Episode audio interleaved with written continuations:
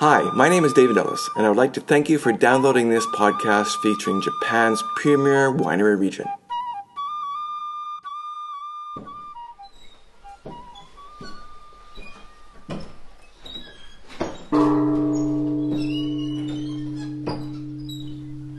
Legend has it that nightingale floors acted as early warning systems in temples and palaces of old Japan. Or they might just be squeaky floors. The end result is the same. They are a type of early warning system. The result of a lack of information about Japan's premier winery region has been, to now, that few outside Japan know of its existence. This podcast is a way to circumvent this metaphorical squeaky floor that has kept people from discovering Japan's remarkable wine scene.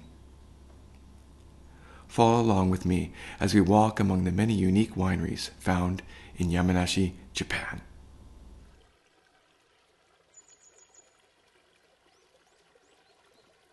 Recently, evidence of ancient grape fermentation has been used by those who support an early origin story for Japanese wine. The Jomon people, who inhabited the Japanese archipelago from 14,000 BCE to 1000 BCE, are said to have used fermentation for essential food preservation, and the presence of wild grape seeds found inside excavated Jomon earthenware vessels is recognized by some as evidence of prehistoric winemaking.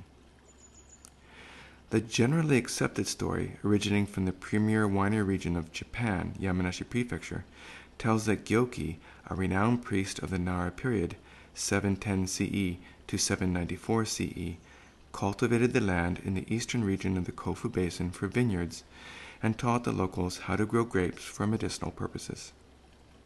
There is yet one more story that says Gyoki's grapevines may have been rediscovered by Kageyu Amamiya during the Kamakura period, 1185 CE to 1333 CE. It is said that Amamiya replanted the curious vine on his land and began to improve the grape variety now known as Koshu.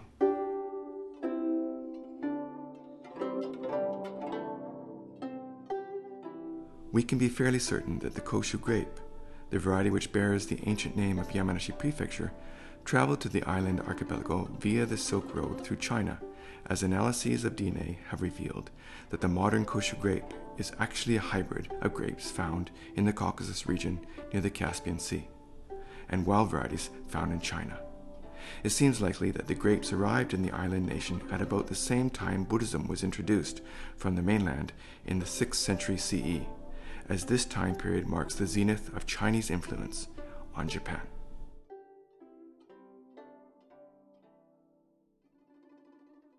Regardless of the true story of how it all began, due to Japan's geographic isolation and its deliberate isolationist policy from 1603 to 1868, more than a millennium passed before the Japanese began to try their hands at modern winemaking. However, if a 300 strong band of samurai had not lost the Battle of Koshu Katsunuma, a key battle of Japan's Boshin Civil War of 1868 to 1869, Japan might have remained isolated far longer than it did. As fate would have it, an imperial force's complete rout of the samurai meant it was only a matter of time before Japan would once again open to the world. Less than a decade after the defeat of the samurai at the Battle of Koshu Katsunuma, which incidentally was fought just a stone's throw away from Daizenji Temple, where Gyoki is alleged to have first planted his grapevines, two young men from Japan's first private winery were dispatched from a country that had been closed to the world to study the art of winemaking in the Champagne region of northern France. On their return, they helped establish Japan's first winery.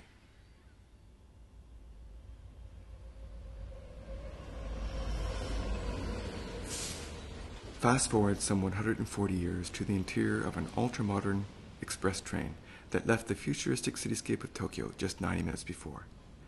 As you emerge from the last serpentine train tunnel, making your way into the eastern Kofu Basin, you suddenly plunge into vast swaths of lush vineyards that seem to creep from the valley floor to the mountains overhead. The collision of the Eurasian plate, North American plate, and Philippine sea plate at the heart of Honshu, Japan's main island, created the mountains you see surrounding the Kofu Basin today.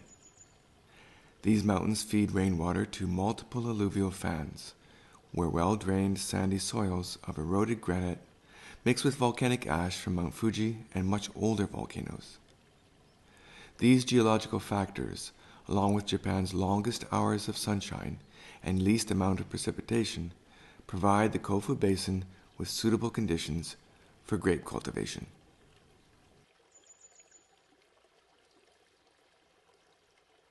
Koshu grapes grow in pinkish gray clusters under pergola style vineyards.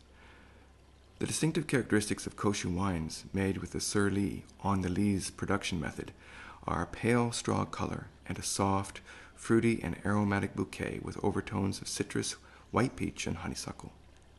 The taste is clean, delicate, and fresh. One might be tempted to say that Koshu wines are too delicate, but you cannot separate the wine from the local cuisine. When it comes to food, Shintaro Furuya of Haramo Winery told me, the Japanese people value freshness above all else, and that is why they keep seasoning to a minimum in their cuisine.